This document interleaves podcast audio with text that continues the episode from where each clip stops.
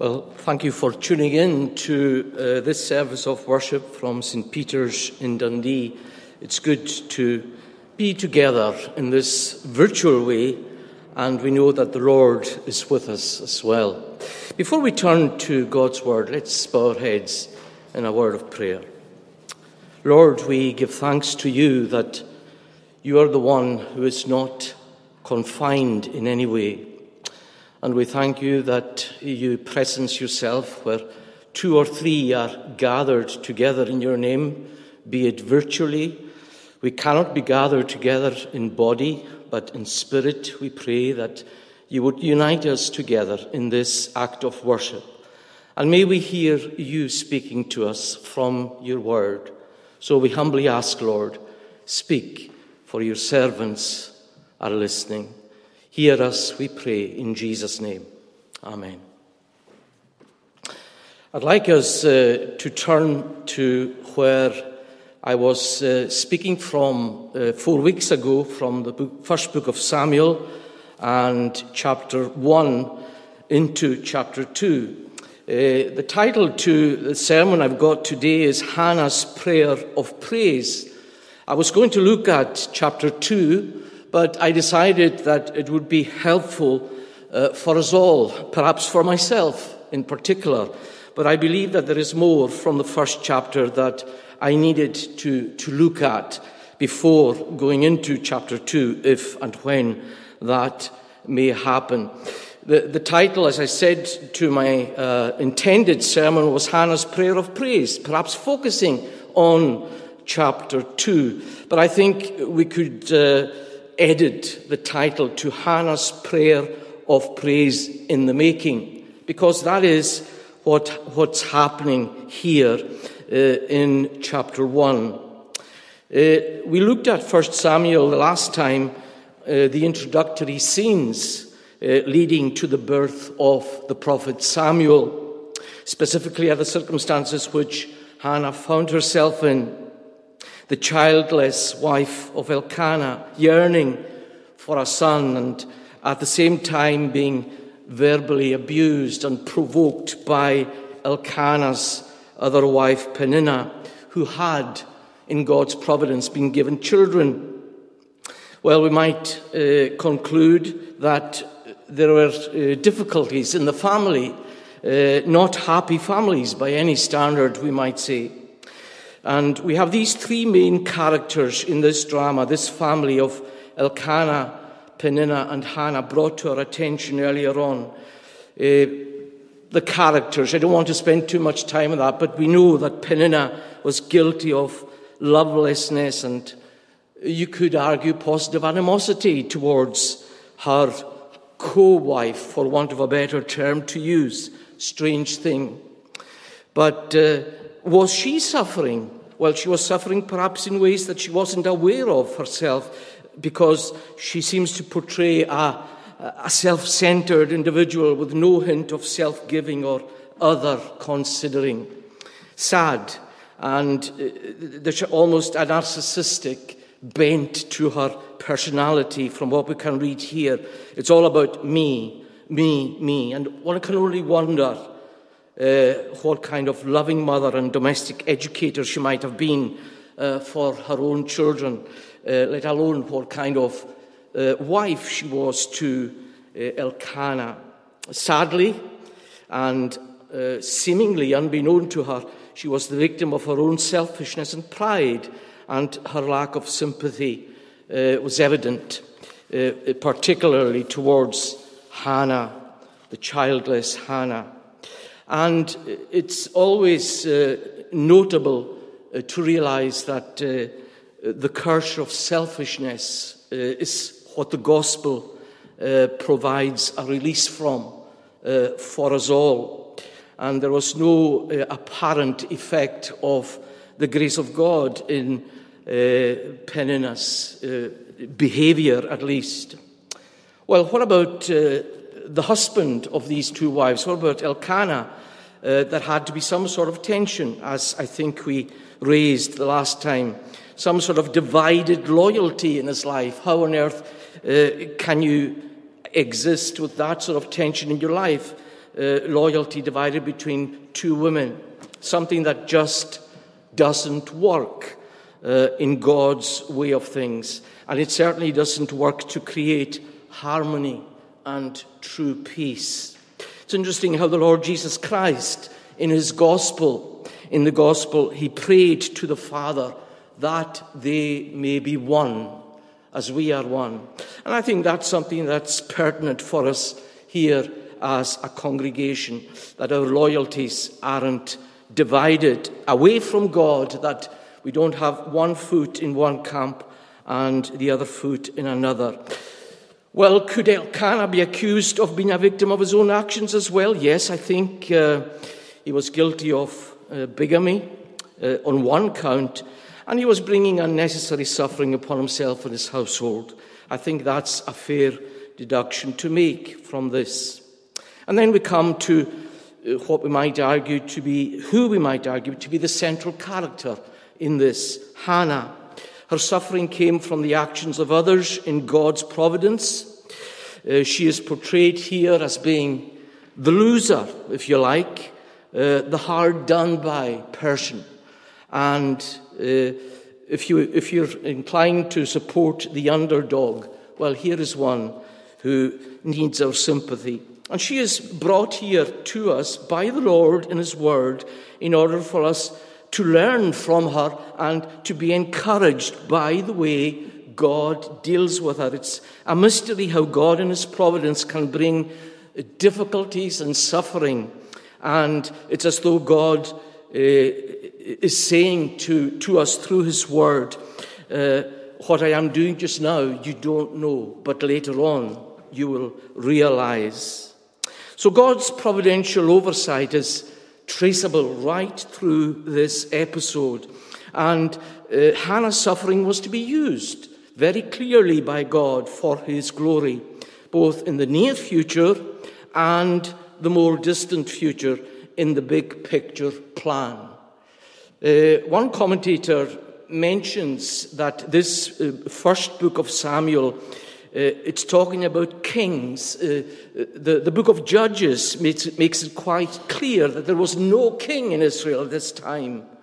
And when we come to the first book of Samuel, we have Saul of uh, Saul, the son of Kish, being uh, demanded, if you like, by the people uh, to become king. And this was from no king in Judges to man's king in the first book of Samuel. And then in the second book of Samuel, we have a record of David's kingship, the anointed one of God.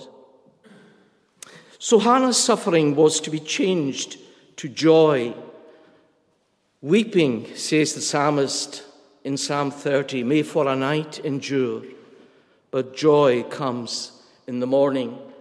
God's providential sight was definitely here. And it's a sorry state to be in for all concerned, but arguably more so for Hannah. Hannah prays. And this is what I want to focus on for a, a few, a few minutes uh, this morning.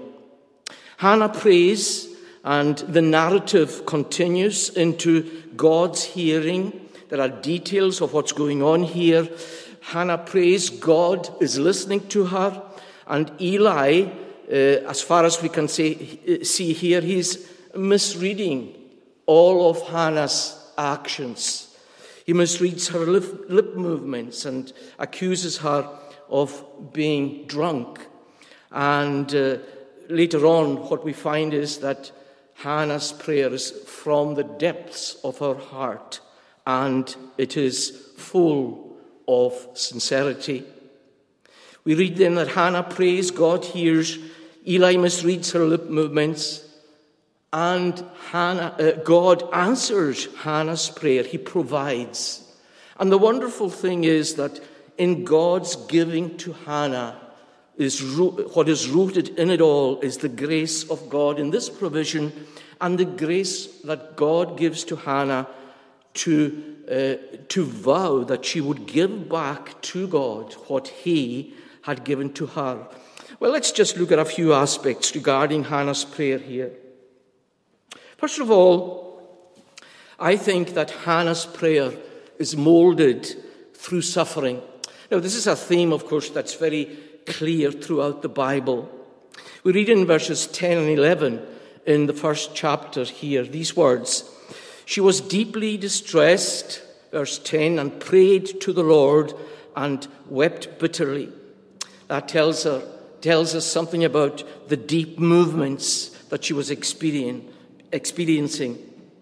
And she vowed, verse 11, a vow and said, O Lord God of hosts, O Lord of hosts, if you will indeed look on the affliction of your servant and remember me, and not forget your servant, but will give to your servant a son, then I will give him to the Lord all the days of his life, and no razor shall touch his head. He was to be a Nazarite in as far as Hannah was concerned. So here we have Hannah's prayer. What we have here, it's amazing that we have been given uh, an insight into what was going on in Hannah's heart. And as we go on through the narrative, we find that this is not going to end up the way it started at all. In fact, there's going to be a huge uh, transformation in Hannah's mood. And of course, that is something that gives each and every one of us hope for ourselves. Uh, I think sometimes we expect God to be answering our prayers for relief from certain situations uh, earlier than God wants us. God is going to work through us in order, first of all, to glorify Himself. And I think we find that in the life of Hannah. And here we have the other interesting. Not only is Hannah's uh, prayer molded in suffering, but in the second place, Hannah's prayer has one of an audience, just one. And that is what we need to be aware of. Who do we pray to? Where is the direction of our prayer? Are we praying to an, a vacuum? Are we praying to some sort of empty entity? Are we praying to some sort of image or idol? Well, the Bible makes it quite clear that there has to be only an audience of one. And I have in my notes the word one in capital letters. And that one is the Lord. We find in verse 10 what, what's written for us there is quite clear. She was deeply distressed and prayed to the Lord. She prayed to the Lord, regardless of what was around her in terms of religious uh, uh, signs or whatever. Even the priest Eli, as we read further on in the passage, he was there. He was aware of her, whether she was aware of him or not. And the Bible lays a lot of emphasis on the importance of one to one communion with God in prayer. Corporate prayer, I think, is important. And we must never lose sight of that. But it must be, uh, corporate prayer must be founded on personal prayer, communion with God. It is in the one to one with God that Hannah was wrestling. And the Bible speaks of wrestling with God in prayer, particularly when it comes to uh, people on their own. And that is where mutual benefit in corporate prayer is surely derived from. So, personal prayer, I think, here in a very, very wrought situation for Hannah, it's important. Personal prayer uh, to God enables the prayer, the person who is praying, to bare one's soul before the Lord on their own without any embarrassment as to who else or what else is around. And we find that uh, Jesus, uh, speaking about, uh, when he's teaching prayer, particularly in Matthew chapter 6, in the Sermon on the Mount, in the context of uh, warning against religiosity in prayer. There was no religiosity as far as Hannah was concerned here. The Lord, she knew, knew her heart. The Lord was seeing what was going on. And in the context of warning against religiosity in prayer, Jesus makes solitary prayer the benchmark of our prayers. in Matthew chapter 6 and verse 6. This is what is written in God's word.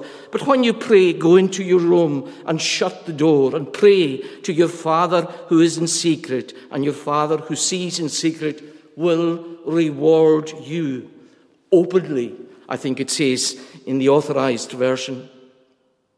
And that is going to happen for all who pray in secret to the Lord. Whether the way God is going to reward us openly, we shall see. But the reward that we have from God is that He hears us and He is touched with our, our feelings of insufficiency and of uh, weakness. And this is where Hannah was in verse 10, uh, verses 10 and 11 here. The third thing I want us to take note of with regard to Hannah's prayer is that her prayer was misinterpreted, or should I more accurately put it this way? Her prayer behavior is misinterpreted. And this comes to Eli. Uh, in verse 12, we read, as, as she continued praying before the Lord, Eli observed her mouth. Hannah was speaking in her heart, and only her lips moved, and her voice was not heard. Therefore, Eli took her to be a drunken woman. Eli has the wrong end of the stick here. He is jumping to the wrong conclusion by what he sees. And of course, anybody uh, of the nature of what he was accusing Hannah of being would have been totally banned and expelled, excommunicated, if you, if you want, from such a place, from uh, God's house. So Eli has the wrong conclusion, but Hannah's inner sincerity was there, and it was for God alone, regardless of what Eli or anybody else might have thought.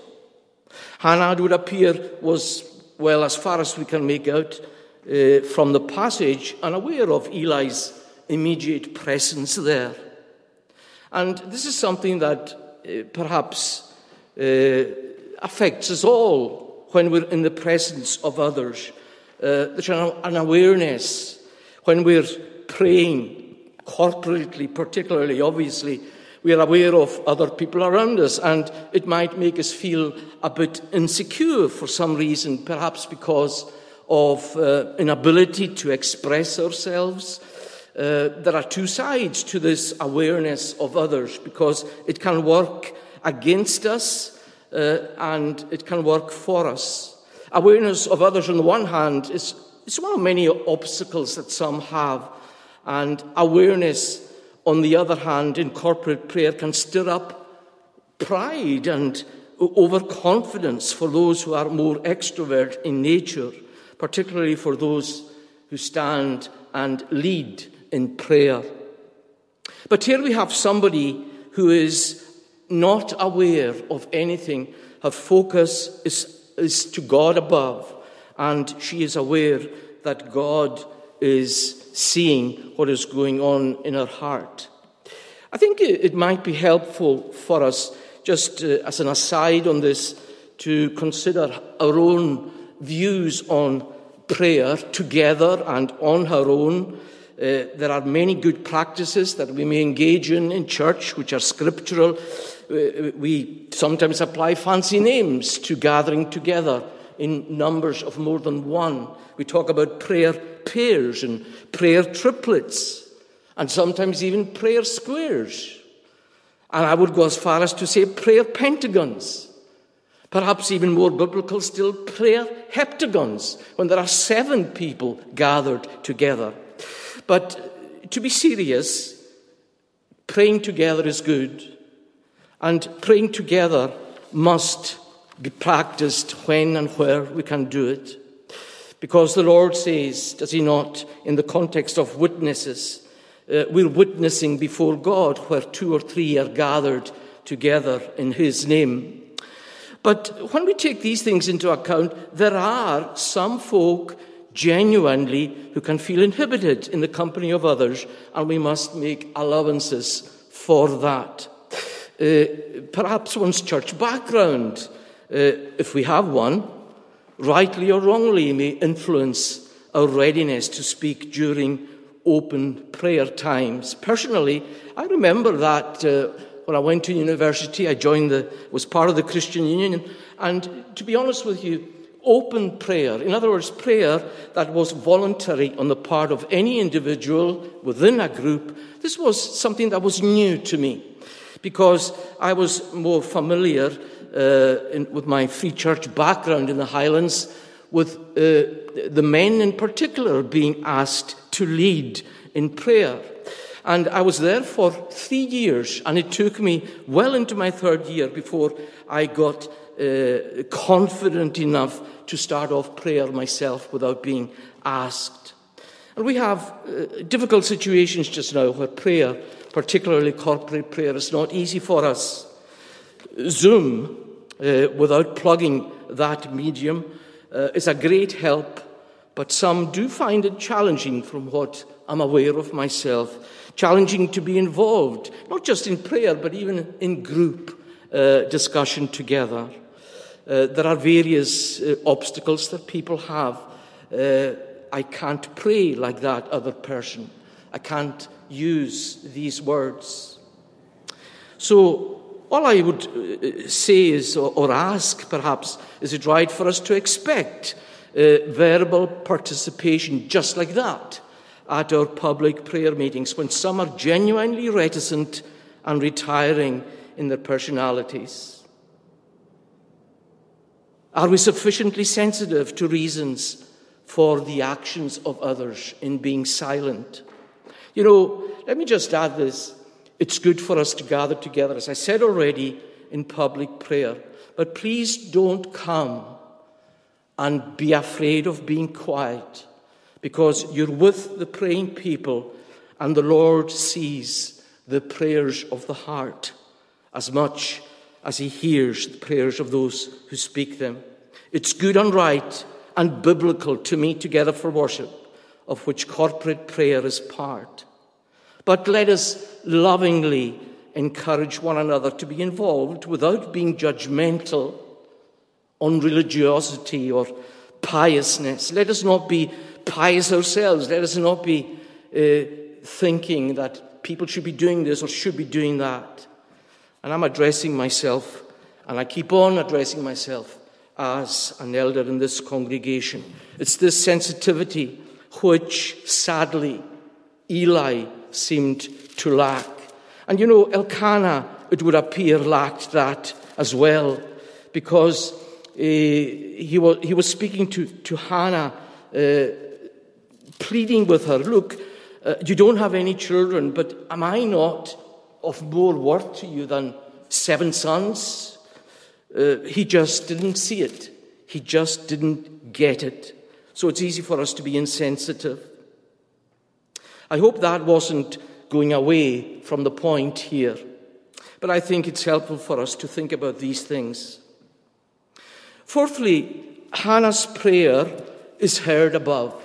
Now, this might be repeating again what I've said about God, but the prayer is heard and answered.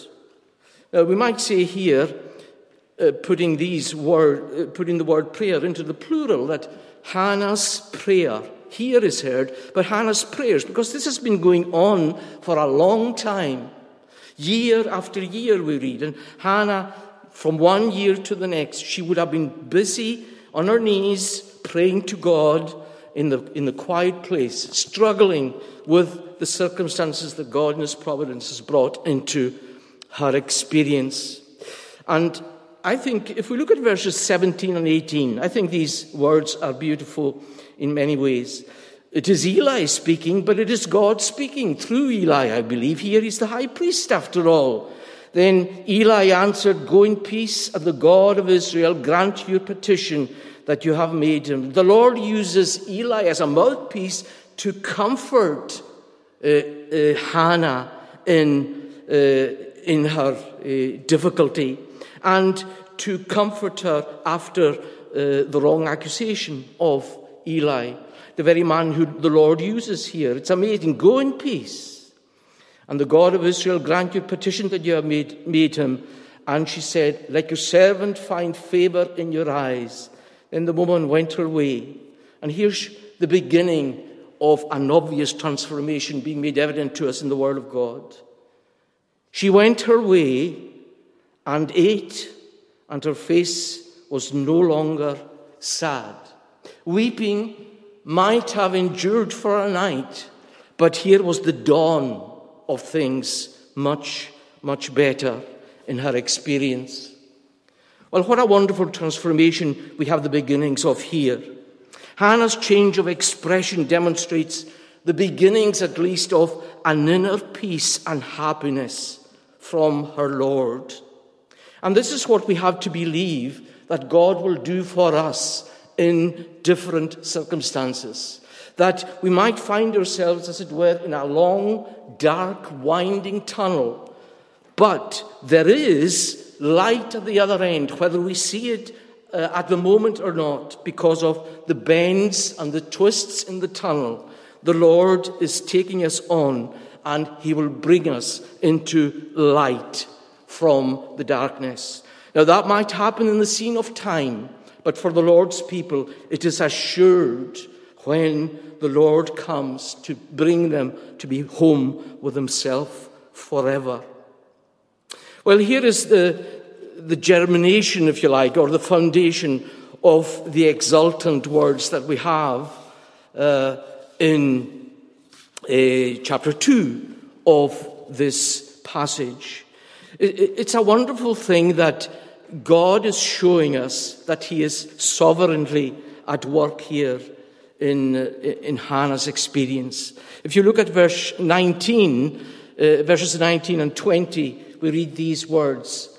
Uh, they rose early in the morning and uh, worshipped before the Lord, then went back to their house of Ramah. And Elkanah knew Hannah, his wife, and the Lord remembered her. The Lord remembered her. There's an anthropomorphism being used here, ascribing memory to the Lord. Of course, God doesn't forget. God knows. But it's as though in the, through the passage of time, it's as though God is wakening up in a very clear way that his memory is being stirred and that favorably things are happening in Hannah's experience. What a wonderful thing we read in verse 20. And in due time, in God's time. I don't think this is particularly referencing the gestation period of the child in the womb of Hannah. I think it's more uh, applying to the time that God may take, be it short or be it long, to bring to fruition his own purpose in Hannah's life. In due time, Hannah conceived and bore a son. She called his name Samuel, for she said, I have asked for him from the Lord. She receives here an answer to her prayer. Maybe you are having to wait for that answer out of a difficulty in which you are finding yourself in just now. But believe this that in due time, the Lord will grant you. Maybe He's saying no at the moment, but it's amazing how I think, though it's not written, uh, uh, in the words here, we can read between the lines that Hannah was so reconciled to what God had done or not done up until now in her life, even though it was difficult. What Hannah seems to be, what's happening to Hannah is for our benefit, as it's recorded in Scripture. The Lord is, is pressing her. The Lord is uh, giving her grace and taking her through a trying time. And at the same time, from Hannah, we see the fruit of grace as she patiently waits on the Lord. And fifthly, Hannah's prayer promise is fulfilled.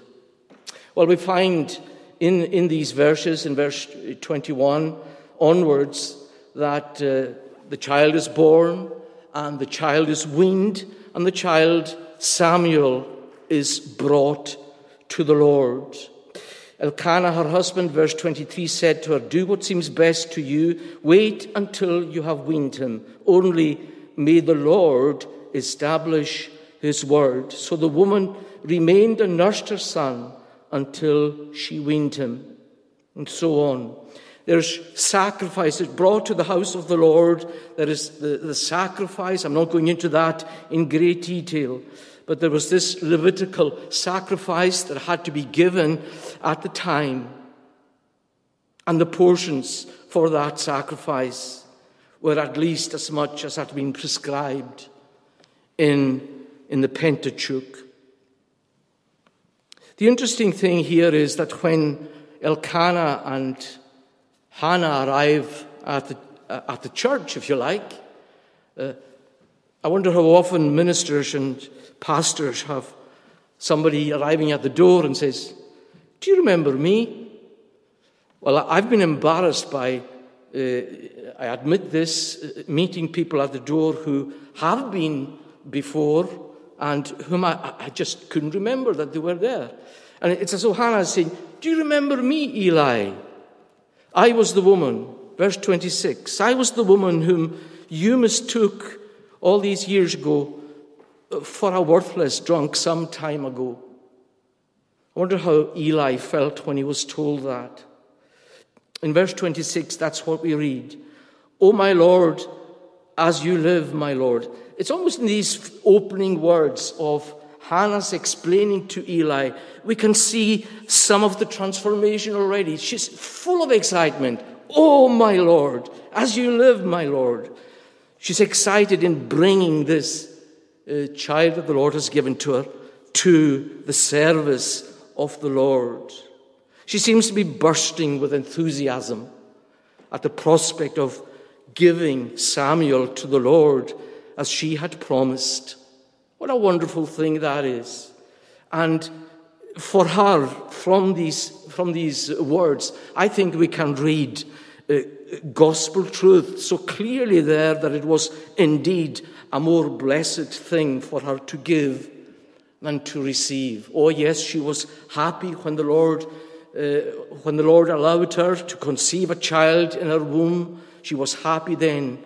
But it seems that the greatest blessing of all in all of this is the giving of what the Lord had given to her. And what a lesson that is for you and me. So often we're reticent we're not even able to recognize the good things that the Lord has given us, and we're very selfish in not sharing what talents or gifts that the Lord may have given to us. But here was Hannah, absolutely unreserved in her desire to serve the Lord. And uh, as we, we recall, he was to be a Nazarite, and his hair wasn't to be cut. I always wonder what, what Samuel's hair was like at the time of his death. Verses 19 and 20 then uh, have showed us that God is sovereignly at work and God's purpose is outworked in the following verses. For her, giving was to be part of her. You know, there's not very much about Hannah in Scripture. But it's amazing how much we can learn for God's glory, for ourselves, as we look at her here. And that can apply to any man, woman, or boy and girl. So we come to the Lord without difficulties. Weeping may for a night endure indeed, but at morn doth joy arise. There is the rainbow promise for us at the time of Noah when God promised that he would never destroy the earth again. We have that promise secured for us that God will never abandon his own people. I will never leave you nor abandon you, says the Lord Jesus. And as we reached chapter, as we reach chapter two, here is the product of all that has been going on. It's almost as if there's been grapes in a wine press being pressed out and the juice of the grapes is flowing out in all its sweetness and richness and aroma in chapter 2. And chapter 2 was meant to be my sermon today. But I'm afraid we have to leave it there.